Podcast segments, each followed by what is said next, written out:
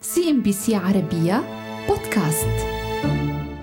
منذ سنوات تتصاعد التوترات في القطب الشمالي بين اللاعبين الإقليميين وهم روسيا، كندا، غرينلاند، النرويج وألاسكا الأمريكية. لكن تعتبر روسيا من أوائل الدول التي استطاعت استخراج النفط والغاز من القطب الشمالي وعلى عكس الأخيرة يعد الاتحاد الأوروبي لاعبا جديدا نسبيا في تلك الأصقاع القطب الشمالي أضخم احتياطي غير مكتشف للنفط والغاز في العالم. يضم 23% من المشتقات النفطية وتقدر قيمة المعادن التي تتصارع عليها ليس فقط الدول المتشاطئة والمتداخلة بل الدول البعيدة عن القطب الشمالي ب 35 تريليون دولار. فمجلس الدول القطبية يضم بجانب الدول المتشاطئة والمتداخلة 13 دولة أخرى بصفة مراقب. مثل الصين التي تعتبر نفسها دولة شبه قطبية. يعد القطب الشمالي جزءا لا يتجزأ من اقتصاد روسيا وإقليمها، ويمثل خطها الساحلي 53% من ساحل المحيط المتجمد. وكانت روسيا من أوائل الدول التي استطاعت استخراج النفط والغاز من القطب الشمالي. تسيطر على كامل مجاله الجوي والبحري على بعد 500 كيلومتر على الأقل من ساحلها. كما أنها الدولة القطبية الشمالية الوحيدة التي لديها قوات مسلحة كبيرة متمركزة بشكل دائم هناك. اهتمام روسيا بممر النقل البحري الشمالي يعود إلى حاجتها لممرات تجارية مناسبة لنقل إنتاجها من نفط وغاز ومواد خام إلى الأسواق الخارجية حيث يتركز الجزء الأكبر من تلك الموارد في سيبيريا ومناطق أخرى على حافة القطب.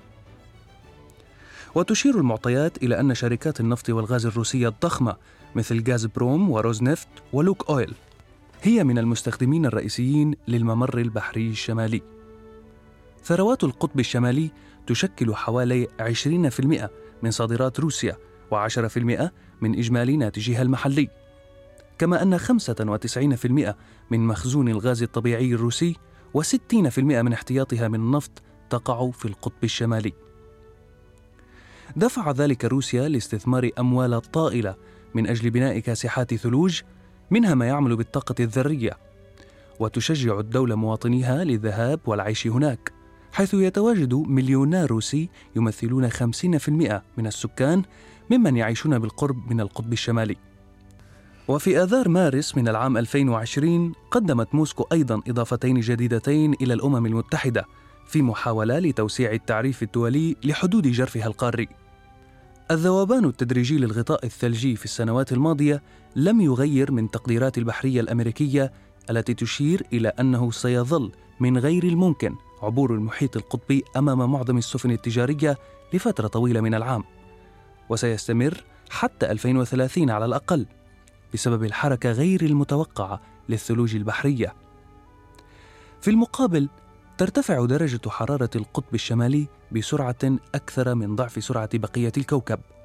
ويقول العلماء إنه بحلول عام 2050 سيكون جزء كبير من المنطقة خاليا من الجليد في الصيف. وللمفارقة فإن عام 2050 هو العام الذي وضعته حكومات العالم للوصول إلى الحياد الكربوني والذي يعني تطويق مشكلة الاحتباس الحراري المسؤولة عن ذوبان جليد القطب الشمالي. السبب الرئيسي لزيادة التوترات في القطب الشمالي هو الاحتباس الحراري.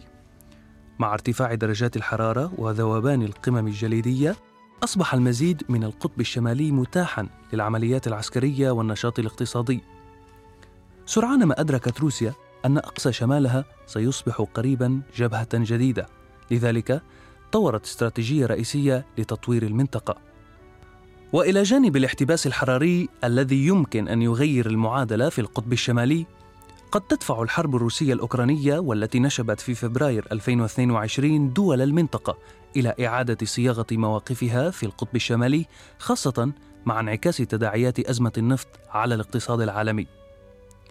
انتقالا إلى الصين على الرغم من أنها لا تمتلك أي جزء من أراضيها في شمال الدائرة القطبية الشمالية فإنها تعد طرفا في معاهدة سفالبارد منذ عام 1925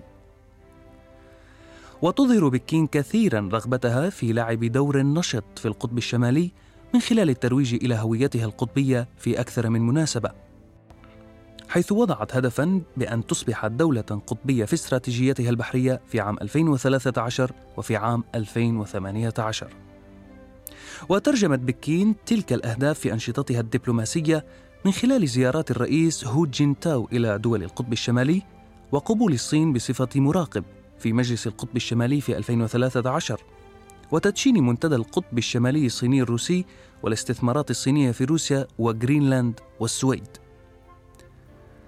أهمية ممر الملاحة الشمالي والذي يربط بين المحيطين الأطلسي والهادئ ظهر جليا في العام 2021 بعد التعطل المؤقت الذي طرأ لحركة الشحن عبر قناة السويس بسبب جنوح سفينة إيفر جيفن العملاقة وكبد التجارة العالمية خسائر بالمليارات. استغلت موسكو الفرصة وقتها للترويج لطريق الملاحة المتجمد الشمالي باعتبار أنه يختصر 15 يوما من زمن وصول السفن من آسيا إلى أوروبا مقارنة بالطريق التقليدي عبر قناة السويس فيبقى السؤال هل سيكون القطب الشمالي بارقة أمل لتعزيز التعاون الإقليمي في مجالات حماية البيئة والتنمية المستدامة أم ستشعل سخونة المنافسة حربا عالمية جديدة؟ CNBC عربية بودكاست.